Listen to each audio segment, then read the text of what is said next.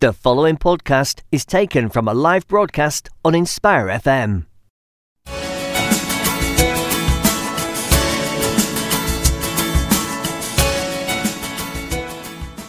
Assalamu alaikum. My name is Shakil Shah. I'm from Wolf and Co Solicitors. I'm here with you today for the Ask segment of Ask Your Lawyer show. We also have a panelist on, on the show. I'll ask him to introduce himself. Assalamu alaikum. Wa alaikum salam. Uh, my name is Islam Khan and I'm from Church Court Chambers in London. Okay, so today we will be talking about um, uh, immigration and the main area of immigration is asylum. So we are we are we're going to be shedding light on aspects of asylum and we will um, discuss the overview of asylum and uh, general questions or any queries that anyone has, they can call in on 01582 01582481822. We are also live on Facebook, so you can also uh, comment or message us on Facebook, and uh, you can WhatsApp us on 07779481822. So today um, we, we are talking about asylum. So, uh, Mr. Khan, what is asylum? Well, uh, thank you very much, uh, Shakil Bhai, in relation, uh, first of all, to of inviting me to Inspire FM. I'm very humbled and I feel very honored uh, to be here uh, at this uh, radio station. Um, before I answer what is asylum, I think we need to understand as to, in the context of the UK, um, what the position is at the moment in relation to asylum and how can someone apply asylum.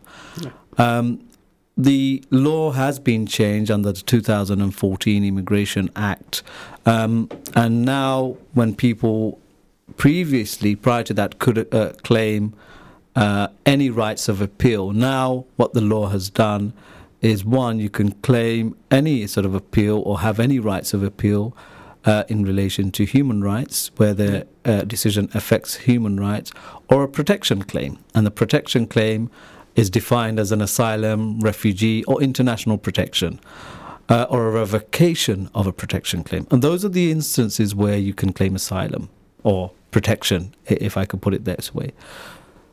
Asylum is in a simple language where you do not have any other option to go back to a country that you come back from, or you are unwilling to go back to that country because of your political opinion, your religion, your nationality, and of course, you come from a particular social group.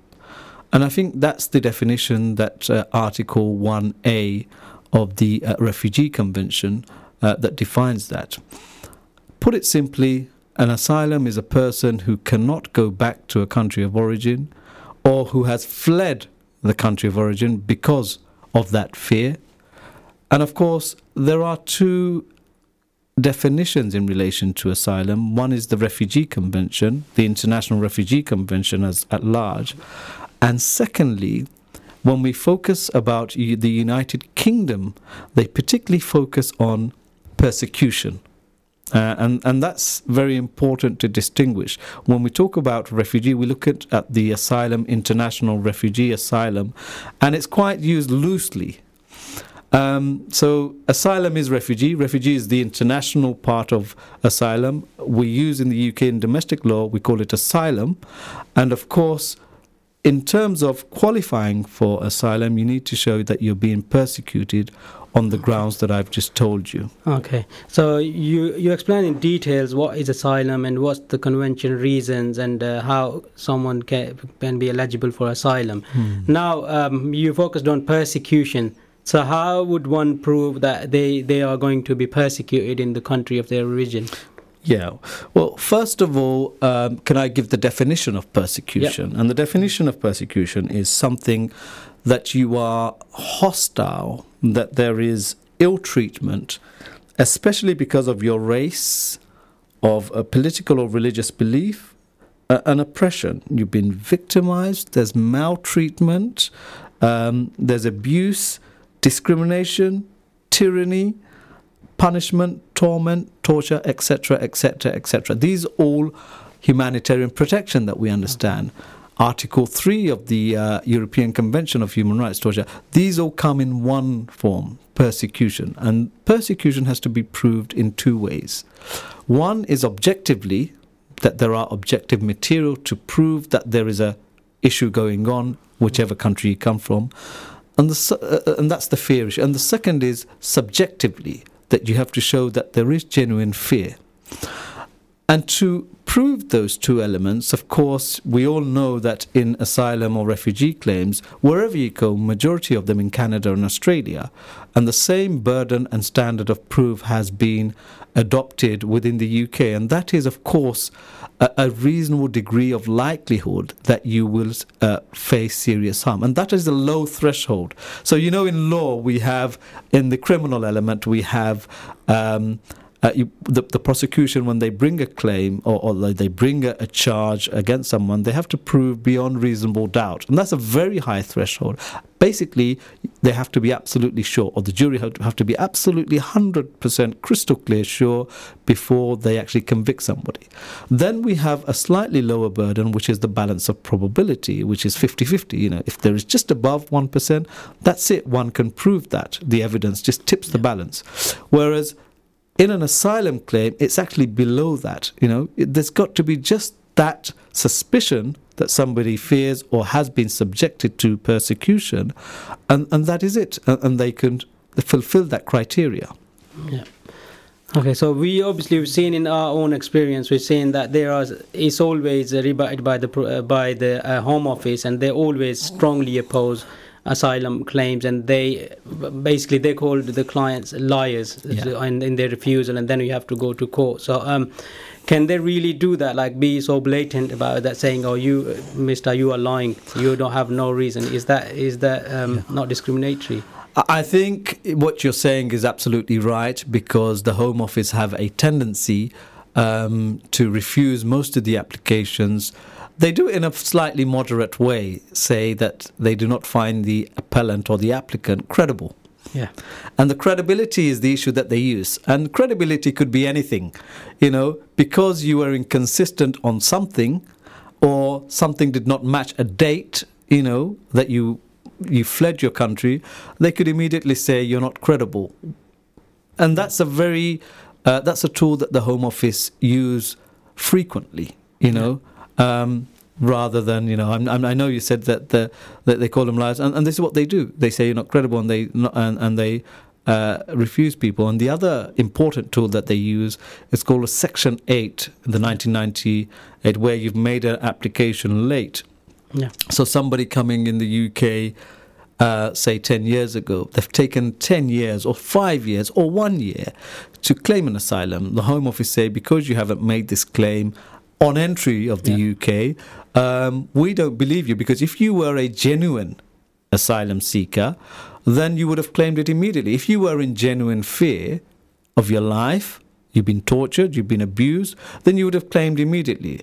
And they say Section 8, the 1999 Act, you know, applies, and therefore the tribunal or the Home Office do not find that person credible. But of course, that's a tool that they use. There is a another way of dealing with that, and I'll come to that when uh, when, when, we come to that stage.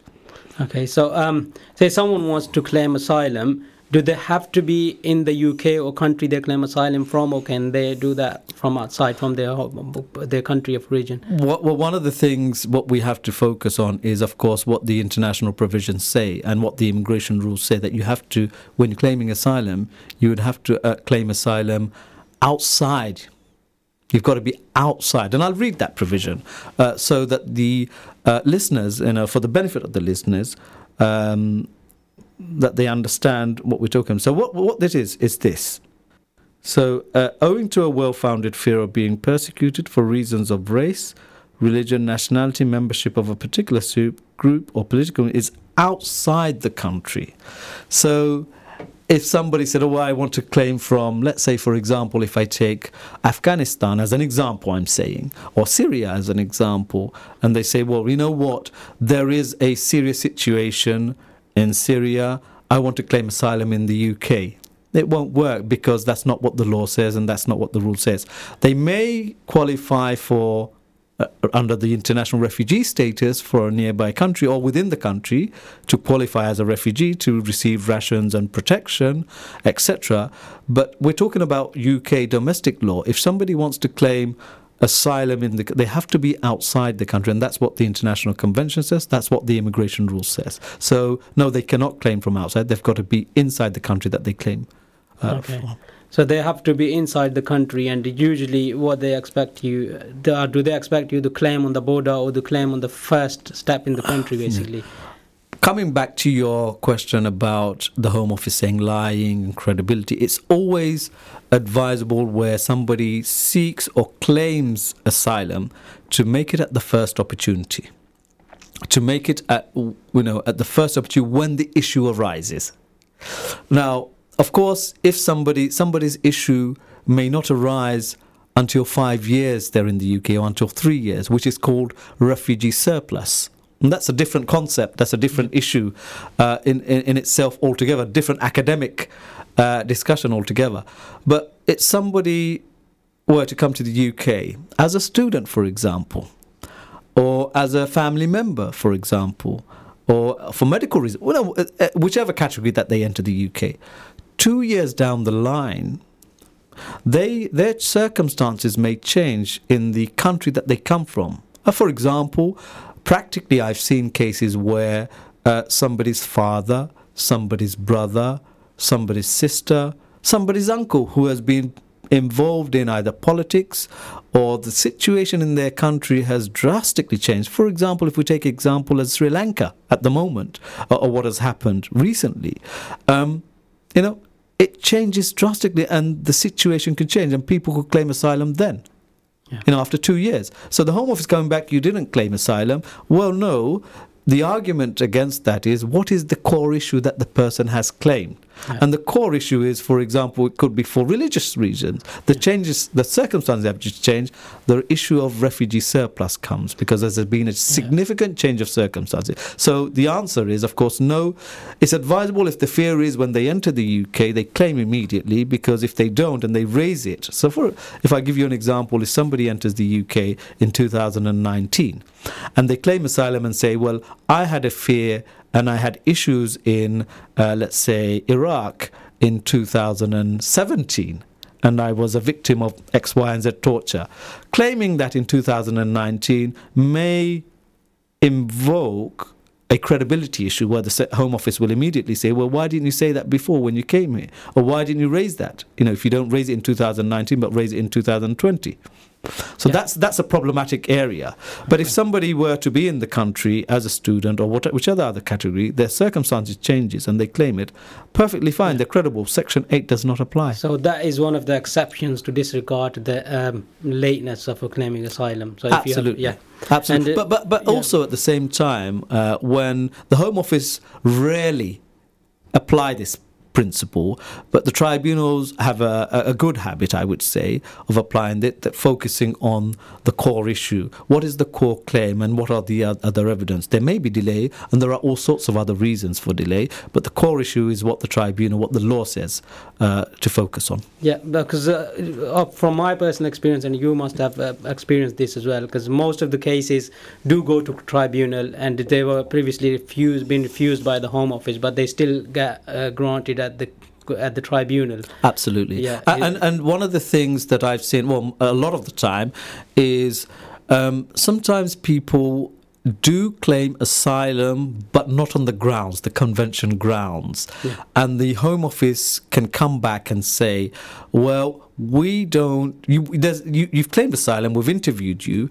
Um, we've had your screening interview and your substantive interview, but we don't find any substance in your claim. It does not um, raise any issue of convention grounds. Therefore, we're going to certify your claim as being uh, unfounded. No substance in this case, and, and, and, and a lot of time people find that they cannot make a right of appeal. They have to. It's an out of country right of appeal because there's no substance in in it. So, for example, if somebody was coming from Albania. Now, claiming sort of financial difficulty or blood feud is relevant Yeah. in Albania because that is what happens. They fall in a particular social group. But if that same situation was applied, say, in Bangladesh, on blood feud, it won't apply. It won't fall under convention ground but that's not a problem in Bangladesh. It's a political problem or some other problem. So that that's the difference. It varies. The grounds vary from uh, country to country. Can, can I just add one more point?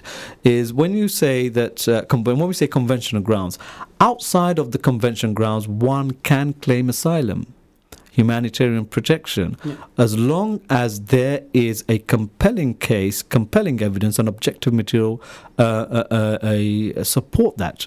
You know, um, so there are you can apply outside where non-state actors Yeah. persecute and and and uh, discriminate uh, and harass people. You know, and the, and the country, the government. You know, they do. They cannot afford any protection for those people, and um, one of the uh, classical objects of asylum is that the country has to have sufficiency of protection. And if there is inadequate uh, protection for the individual circumstance, there's a case called AW Sufficiency of Protection Pakistan. It's a well known historic case. Um, if a judge or Home Office does not apply that, where there are issues of non-state actors, then of course that is a that is a, a breach of the Convention of Protection Okay. Rights. Uh, I'm going to stop you there for non-state actors. I know what that is, but I want my listeners to Yeah. um, obviously. I want you to explain what that means. Yeah. Because they might be thinking, are they some sort of actors or what Yeah. they actually what All right. Well, uh, uh, let's put it this way: state actors are the government or the organ of the government, an agency, uh, the police, uh, something involved with the government at the time. Non-state actors are gangs, criminal gangs that are not involved Yep. uh, uh, within the. Uh, so, for example, Philippines. Let me give you an example of the Philippines. The Philippines, there's a internal conflict between the government and uh, also guerrilla fighters uh, who are f- constantly fighting with the government. So here in the Philippines, if somebody wanted to came to the UK and claimed asylum that their family was being harassed by non-state actors, meaning these guerrilla, these militias, and the government can't protect them.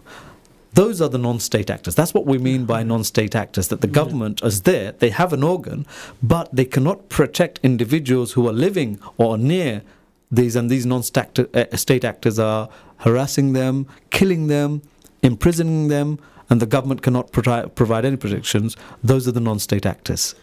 Okay, just a quick reminder to the listeners please do call in or message in uh, if you have any queries. Uh, we have experts on the line and they can answer your questions there and then. If, if you have any question regarding asylum or any other aspect of immigration, please call in 01582 481822.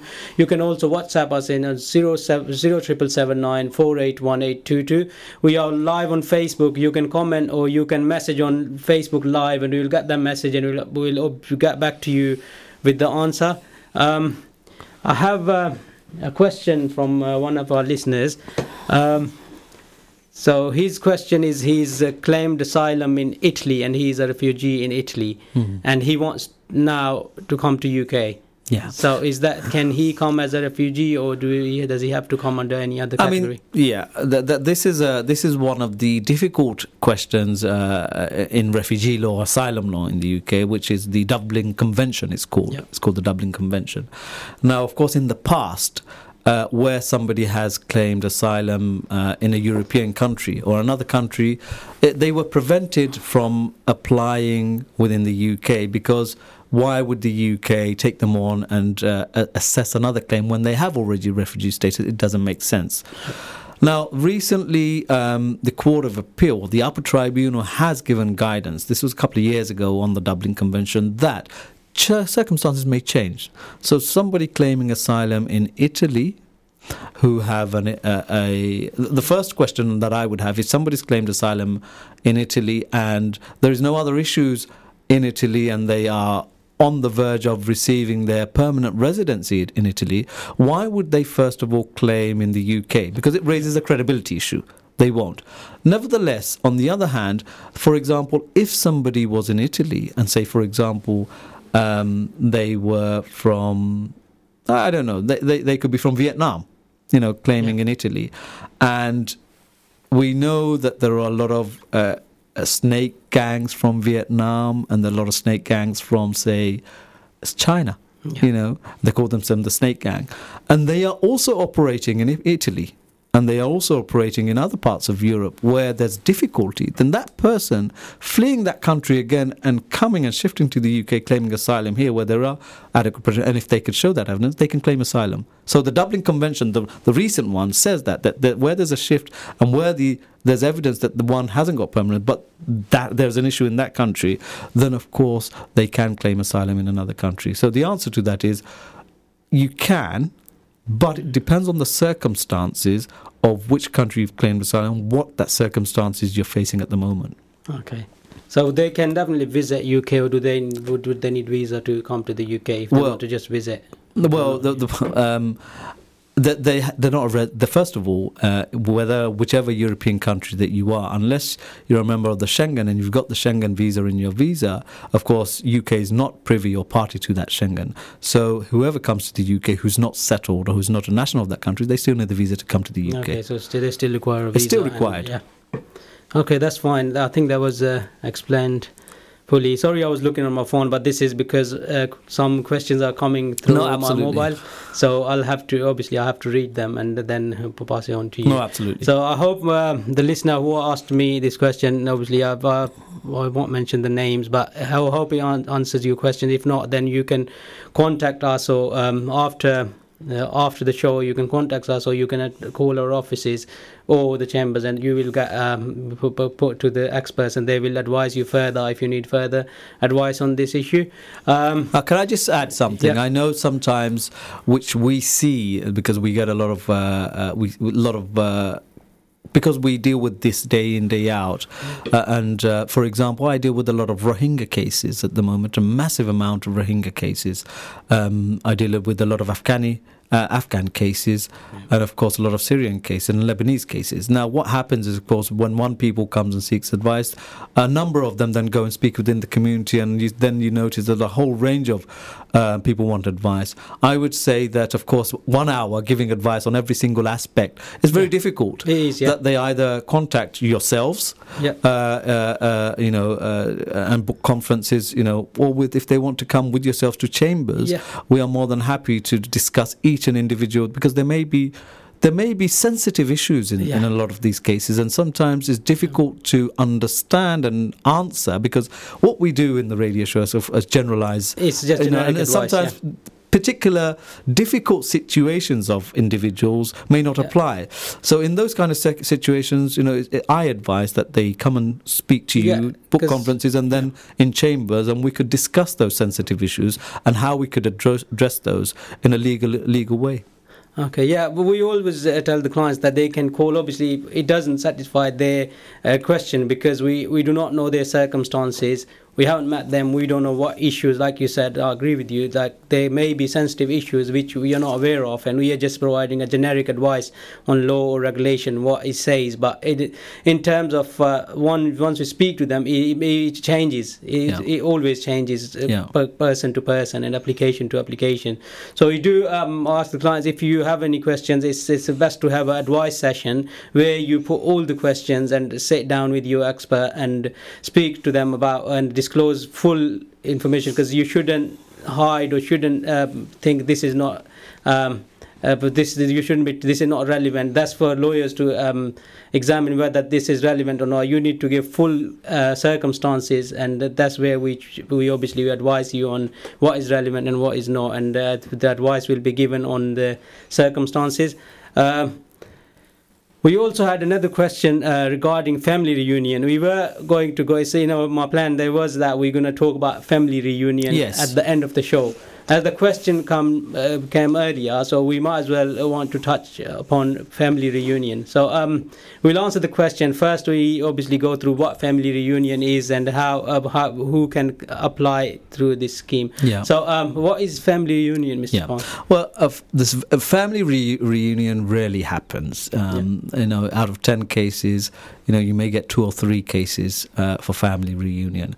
Family reunion is slightly different to um, joining spouses in the UK, Yeah. where joining spouses you have to meet the threshold of eighteen thousand six hundred, etc., etc. Family reunion, where somebody has claimed asylum in the UK. Yeah. Um, their family members, so direct family members, their spouse or their partner, or of course their children, you know, directly uh, re- related to them, can apply to join that asylum seeker. The, the immigration rule says that they have to meet the basic level of criteria Yeah. and they avoid the threshold. An entry clearance is normally just granted where there's a genuine Okay. uh, We will uh, we'll carry on discussing the family reunion and we will answer the question after the short break because now we are going towards the short break uh, in 20 seconds.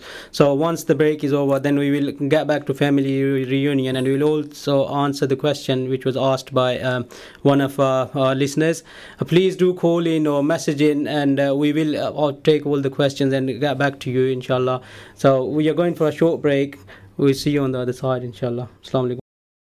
Assalamu alaikum, this is Atif Nawaz. Listen to Inspire FM shows in your time by heading over to inspirefm.org or listen on Apple Podcasts or Spotify.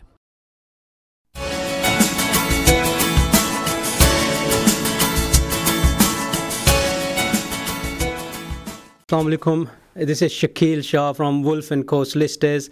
Um, we also have uh, a panelist on our show, Mr. Islam Khan from Church Court Chambers. He's a very senior barrister in immigration, asylum, and uh, criminal law. Uh, we were uh, talking about. Um, family reunion and as uh, asylum cases. So we were just on the question from one of our listeners regarding family reunion, and we addressed what family reunion is and who is included into the family reunion. So the question, Mr. Khan, was that. Um, this client, he's just been granted asylum in the UK. He was married prior to uh, coming to the UK and prior to claiming asylum. And uh, the, he wants to know whether he can uh, bring his wife over once he gets his asylum status. Yeah. Um, can I just ask, has he been granted asylum? Yeah. Yeah. He has, but he's still waiting on his card because uh, he's one of my clients, Yeah. but he's also obviously uh, informed. Well, like, well, first of all, uh, what I would say is, of course, before the break, we were saying what the criteria, and I'll go through that again just for the benefit of the uh, listeners. Um, but in answering your question, of course, he's been granted asylum. He's just waiting for his biometrics. One of the things that when they apply, his family applies uh, for entry clearance to join as a family member or a family reunion is uh, evidence that he has been granted uh, asylum in the UK. And of course, until and unless he receives that letter or she receives that letter or the biometrics, then of course you can't prove it. So I would just say, just wait for a moment until that's been issued. And of course, as soon as that's been issued, um, they can apply. And what the criteria is and who can apply Yeah. is for the benefit of the listeners. First of all, it's a partner or a child who can join or stay within the UK of somebody who has sought asylum. They were part of a family, and it's very important. They were part of a family before uh, being forced to leave their country of origin, whichever country that they may be, and they have refugee status in the UK. That's one. Two, five years humanitarian protection or settlement on protection grounds. For example, after the five years period when somebody has ILR, sorry, refugee status, they they qualify for ILR. Um, that's one of the things. But those people who have the decision still pending cannot. I I just wanted to make that very clear. And the other difficult part, which we miss, is we have a lot of unaccompanied child or Yeah. children coming to the UK, asylum seekers, uh, who are granted on discretionary basis or refugee status. They may have dependents, they may have family, members, they do not qualify. I just wanted to make that clear because that's something that we miss and we think dependents and other family members can Yeah. come. They can't uh, make an application. A partner, you have to be either married or in a civil partnership in the proceedings of the country that they come from. Um, and then the children have to be under the age of 18. They will have to show that they will be living with the father or the parent or the mother, uh, uh, and they're not married or independent. Now, th- that married or independent, even if somebody is over 18, Yeah. is the same principle as a dependent child when they reach 18. It's the same criteria because uh, they'd have to show they were still part of that family unit that was supported or within that family unit and they don't have an independent family. So that, that would they would also qualify. Um, the other important factor is, of course, there's no fees uh, for Yeah. this because uh, you know settlement, uh, dependency visa. There are, there are fees. In this one, there is no fee uh, Okay. that one has to pay uh, for a family reunion. I know the Home Office favour an application to be made in Liverpool, and they've given an address which is the admin team, seventh floor, uh, Capital Building, Liverpool, L39PP. But equally saying that, of course, they favour this happening at the moment. Um, so if somebody's up making an application from family reunion, let's say from India, Yeah. they can make a. There's no nothing stopping them from making that at the British High Commission in New Delhi. You know, so that so so so that can happen. Um, So will they just uh, say they are from India? They claim asylum on the basis that they are not safe in India. When their family member or partner claims, uh, would they not um, uh, suffer in that country, or would they not risk? that? Yeah, I, I know what you're saying. So somebody from India who has come uh, in the UK. Now, of course, it depends on the situation. So somebody from a minority, uh, let's say, for example, the Dalits are a minority. The Dalit group in India um, have sought successfully to claim asylum in the UK because of the environment, society looking down on them. You know, so your question is, well, what about a family member if a Dalit member comes to the UK, a, f- a male, for example, and a female is left in the UK with a child? You know, she's living okay, she's living happily. Would they not question her? that, Yeah, you know, yeah, you know, that was- the problem is not of the family member. The problem is the actual person claiming uh, the, the, the, the, the asylum. And of course, the rules do not restrict a family member because it's quite straightforward. So speculating on that would be wrong. What the rules don't say. The rules say that they are eligible and they can apply and they can join them. That is it. That's the end of the matter. Uh, if the if if the Home Office or the entry clearance officer were to question that, that that is ultra vires. This is a judicial review point that we raise immediately that the Secretary of State or the Home Office or the entry clearance officer has gone beyond the power that has been given, and that's a judicial review. That's a judicial review is a total concept, uh, you know, uh, of its own and a prop and, and a subject of its own. But that raises issues of judicial review, whether the decision was within the powers given by the Yeah. by by the uh, Parliament. Okay, so um, I al- I also had a question regarding uh, making a false statement or uh, providing the Home Office with misleading information. Say um, the person who's claiming asylum is in the UK, he hasn't got asylum, but his wife tries a couple of times with uh, stating that she's not his partner, and uh, now he's got asylum, so she wants to join him, but she has already made misrepresentations to the Home Office stating that she is single, she's coming for a visit, stuff like that. Would that affect her application for family reunion? Well, that is, of course, um, well, there's two aspects to this.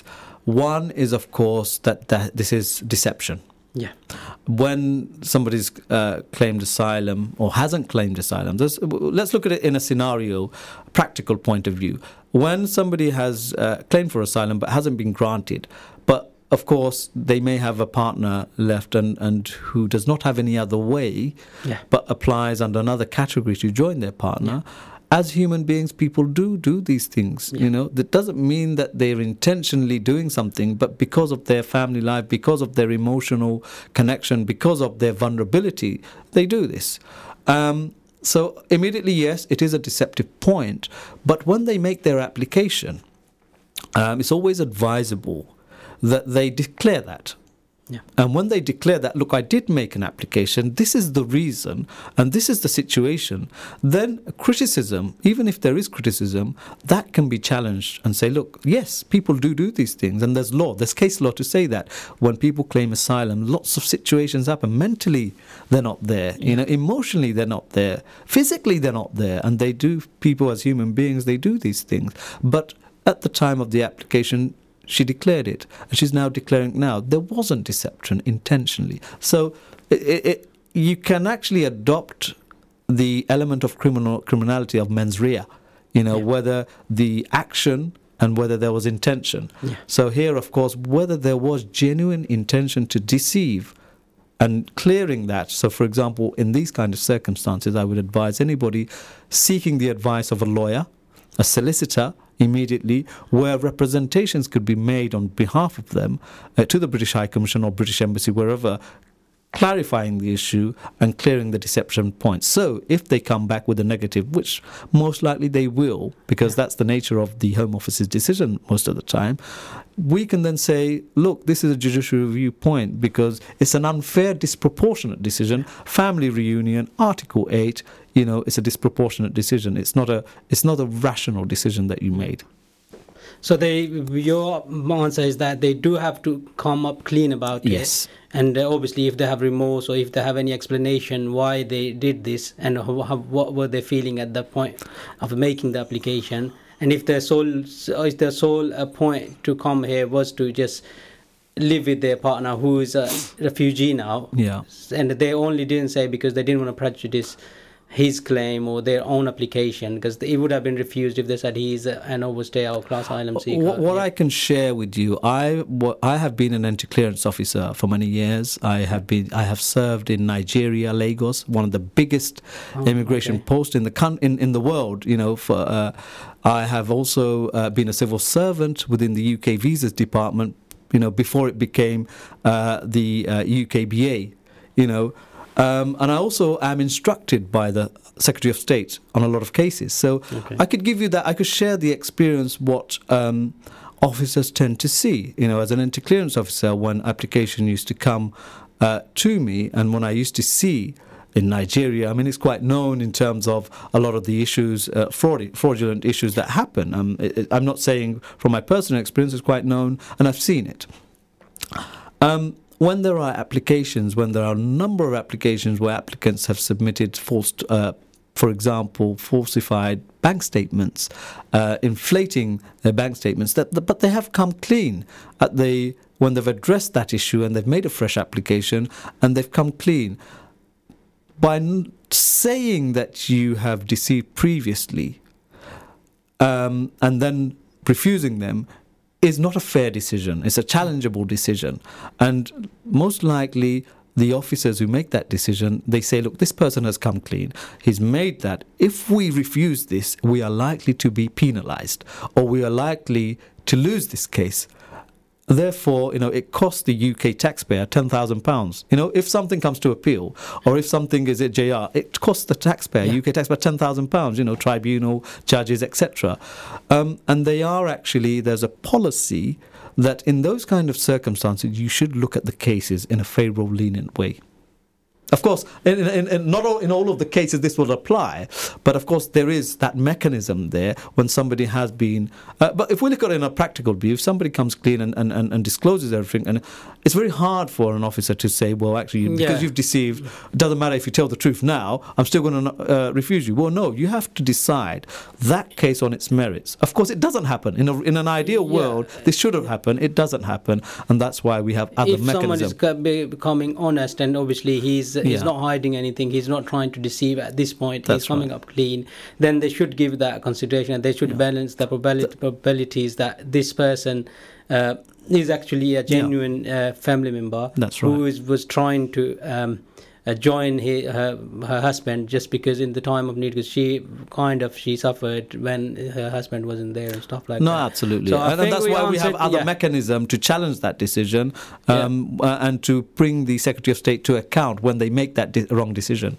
Yeah, so I think the questions um, yeah, he had, we um, we answered most of the questions. But if you do still have questions, because I'm assuming we might, in future, we might be dealing with this case together. so if, if there is a chance, then we obviously we will be dealing with this case ourselves because he's someone who's willing to instruct us. And uh, obviously, if, if, he, if he's listening to this uh, show, I'm, sure he is.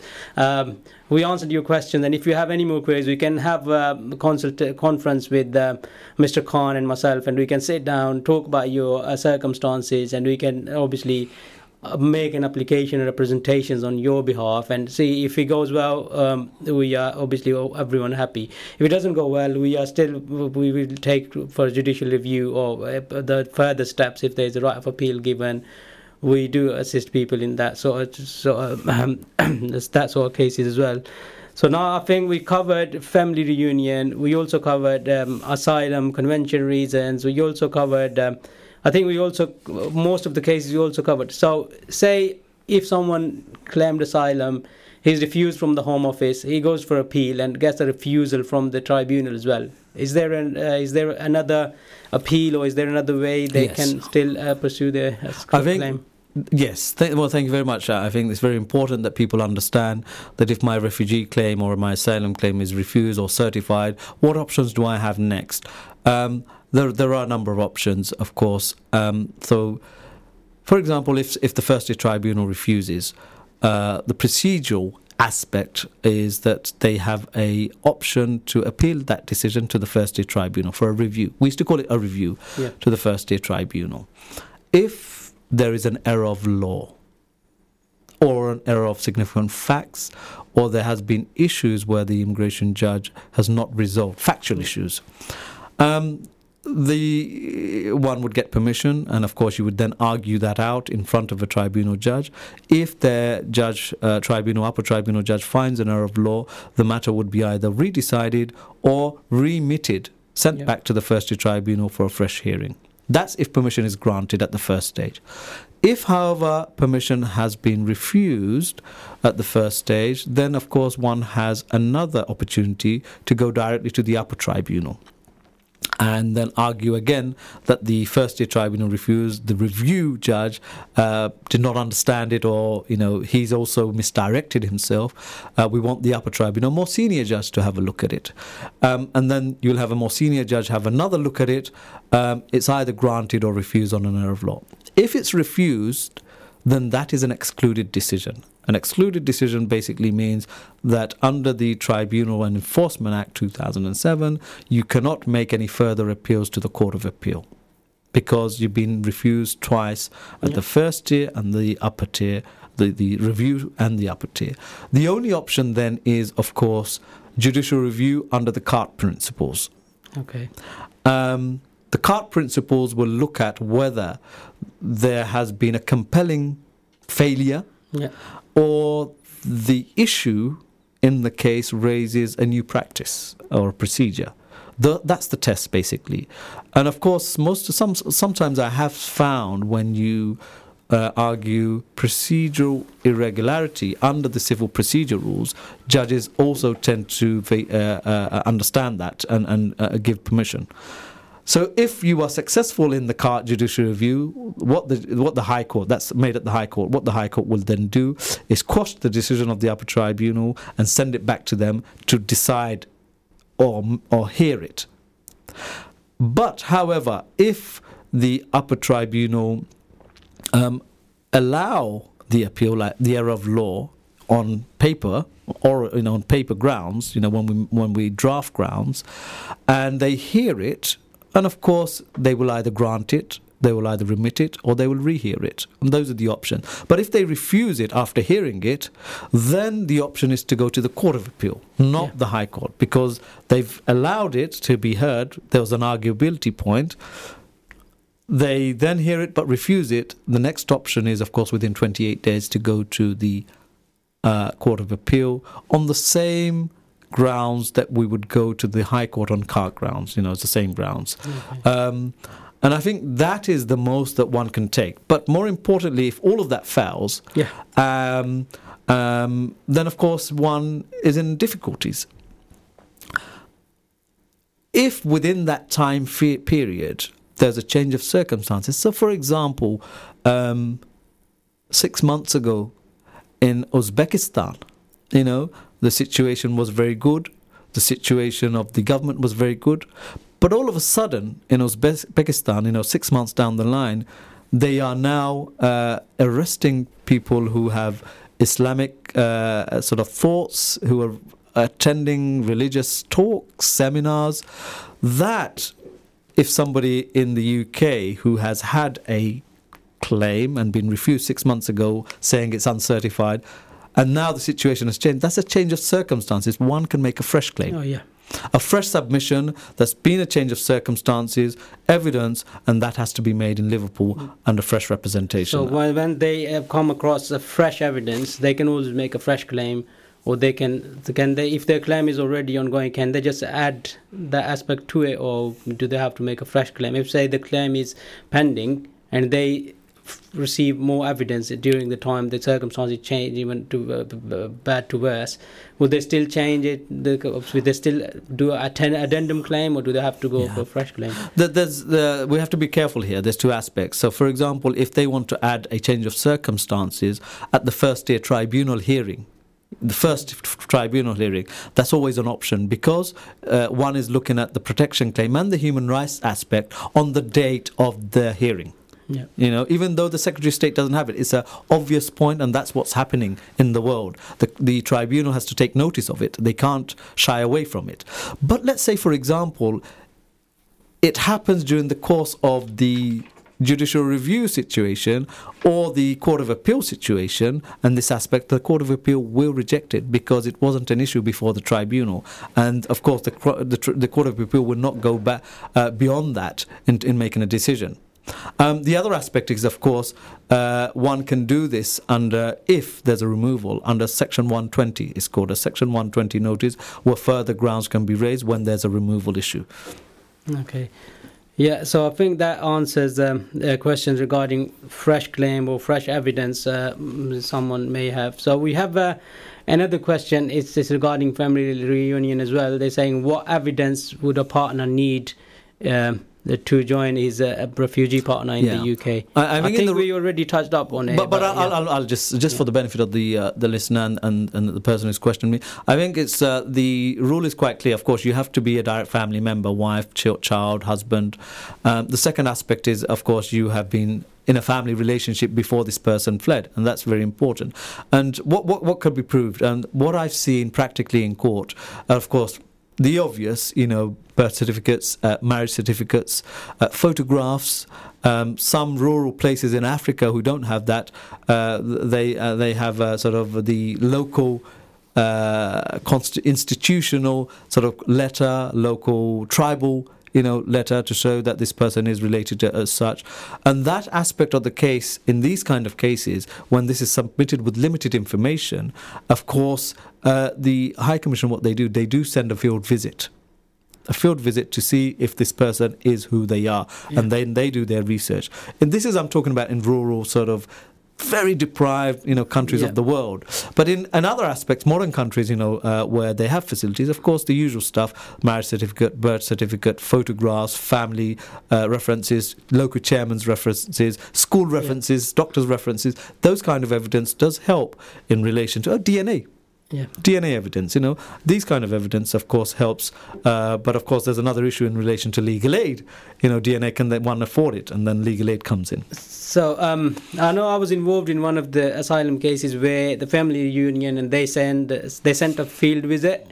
So the person was living in in a in a village and they were married before he left the UK. So they unannouncedly attended that village Yes. and just start asking random people randomly, oh, who is this person? Was he married? Where is he now? Was he married? Is this his family? So they so ask anyone on the road, off the road, if they know them or just go next to their house. They don't going to announce. So, and I think that is always unannounced. Or would they usually make an appointment? No, I think most of the time, because it's a field visit, it's unannounced. And of course, because it's a rural area, in terms of communication, it's very hard for a field officer or to make a, make a, a phone call uh, to a certain. We're talking about rural areas. If this was in, say, Pakistan, then of course no, it would be different because there would be evidential uh, availability of evidence. But if this was in rural Africa, of course it'd be difficult to communicate with that person in the first place by phone. So they would do an un- unannounced. Most likely, it's an unannounced visit. yeah. You're quite close to the uh, end of the show. The time obviously went quite quickly. Um, I'm, I'll just remind my listen- listeners that if you have any questions, please call in 01582481822 or you can also message in or WhatsApp in. We have been getting messages on Facebook as well, even on my personal uh, page as well regarding the um, um, the, uh, the family reunion and and all other other other cases. So if you do want to get in touch, you don't have to call in or speak to us. You can message in, and we can read it out on your behalf. And you obviously we will keep uh, take care of the anonymity, and no, you won't be named on the radio show if you if you have a fear that somebody's going to listen to your personal case or somebody's going to listen to your name.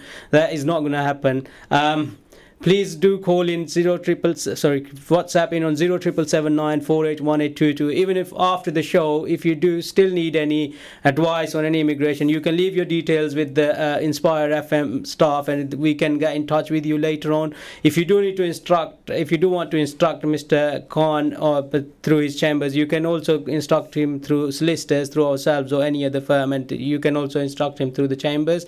Um, so we um, we covered most of the areas regarding asylum and uh, uh, family reunion. Um, we were just on the fresh claim and uh, uh, fam- sorry, yeah, legal aid. So, um, in terms of legal aid, just, does the family reunion people uh, qualify for legal aid or? I'm. Uh, I've got to be very honest and put my hand up because um, I'm not. I understand you're on the other yeah, side. on, on, on Yeah. the uh, so I'm, I'm not involved in a, a lot of that Yeah. case. But of course, uh, legal aid uh, in terms of immigration work, of course, is means tested. Um, if this is a family reunion case and if it's a compelling case, then of course, if a asylum seeker is making an application for himself, I wouldn't. Why that same legal aid um, certificate um, Um, will not cover yeah. for that uh, family member. So I, I don't see why that would not cover it. But of course, you you'll correct me if I'm yeah, wrong. Yeah, we obviously usually a family reunion is quite hard to get legal aid, and it's uh, it's usually legal aid they don't uh, they don't issue because what happens is once you uh, claim once you are a refugee, you get also of benefits and uh, stuff Yeah. like that, and then uh, for family reunion they usually don't grant legal aid because the person is not in the Yeah. UK and stuff like that. So in terms of benefits, um, what kind of benefits asylum seeker may um, uh, get if they if they get asylum? We only got one minute. If you ask me for the figures, I can't tell you. No, but I mean of what course, type of benefits? where, there, where there's Yeah. a genuine uh, asylum seeker who is uh, uh, sort of uh, unable, who's who's not fluent, of course they do uh, see claim, they claim benefits from NASS uh, support in relation to asylum Oh, yeah. support, and that's the similar. It's, it's means tested, and and there's a contribution towards their housing in terms of their living and uh, what about after grant, grant of asylum? Once that's granted, they remove that, uh, uh, and that's what we've seen over the years. and Uh, uh, do they entitle are they entitled for any other benefits? Uh, Uh, after well, grant? after they're granted, they've got uh, status, haven't they? So they can go, go on to the normal uh, sort of benefits that they can claim. Okay, listeners, I think it answers all the questions, and we had a really good discussion on asylum overall. And uh, I think we explained a lot of uh, Mr. Mr. Khan put a lot of uh, information and obviously clarified a lot of issues. Thank you very much for staying with us. Thank you very much for listening. Uh, Ask Your Lawyer Show. Assalamu alaikum. Thank you for listening to our podcast. Why not tune in to our live stream at inspirefm.org and follow and subscribe to our social media platforms at InspireFM Luton.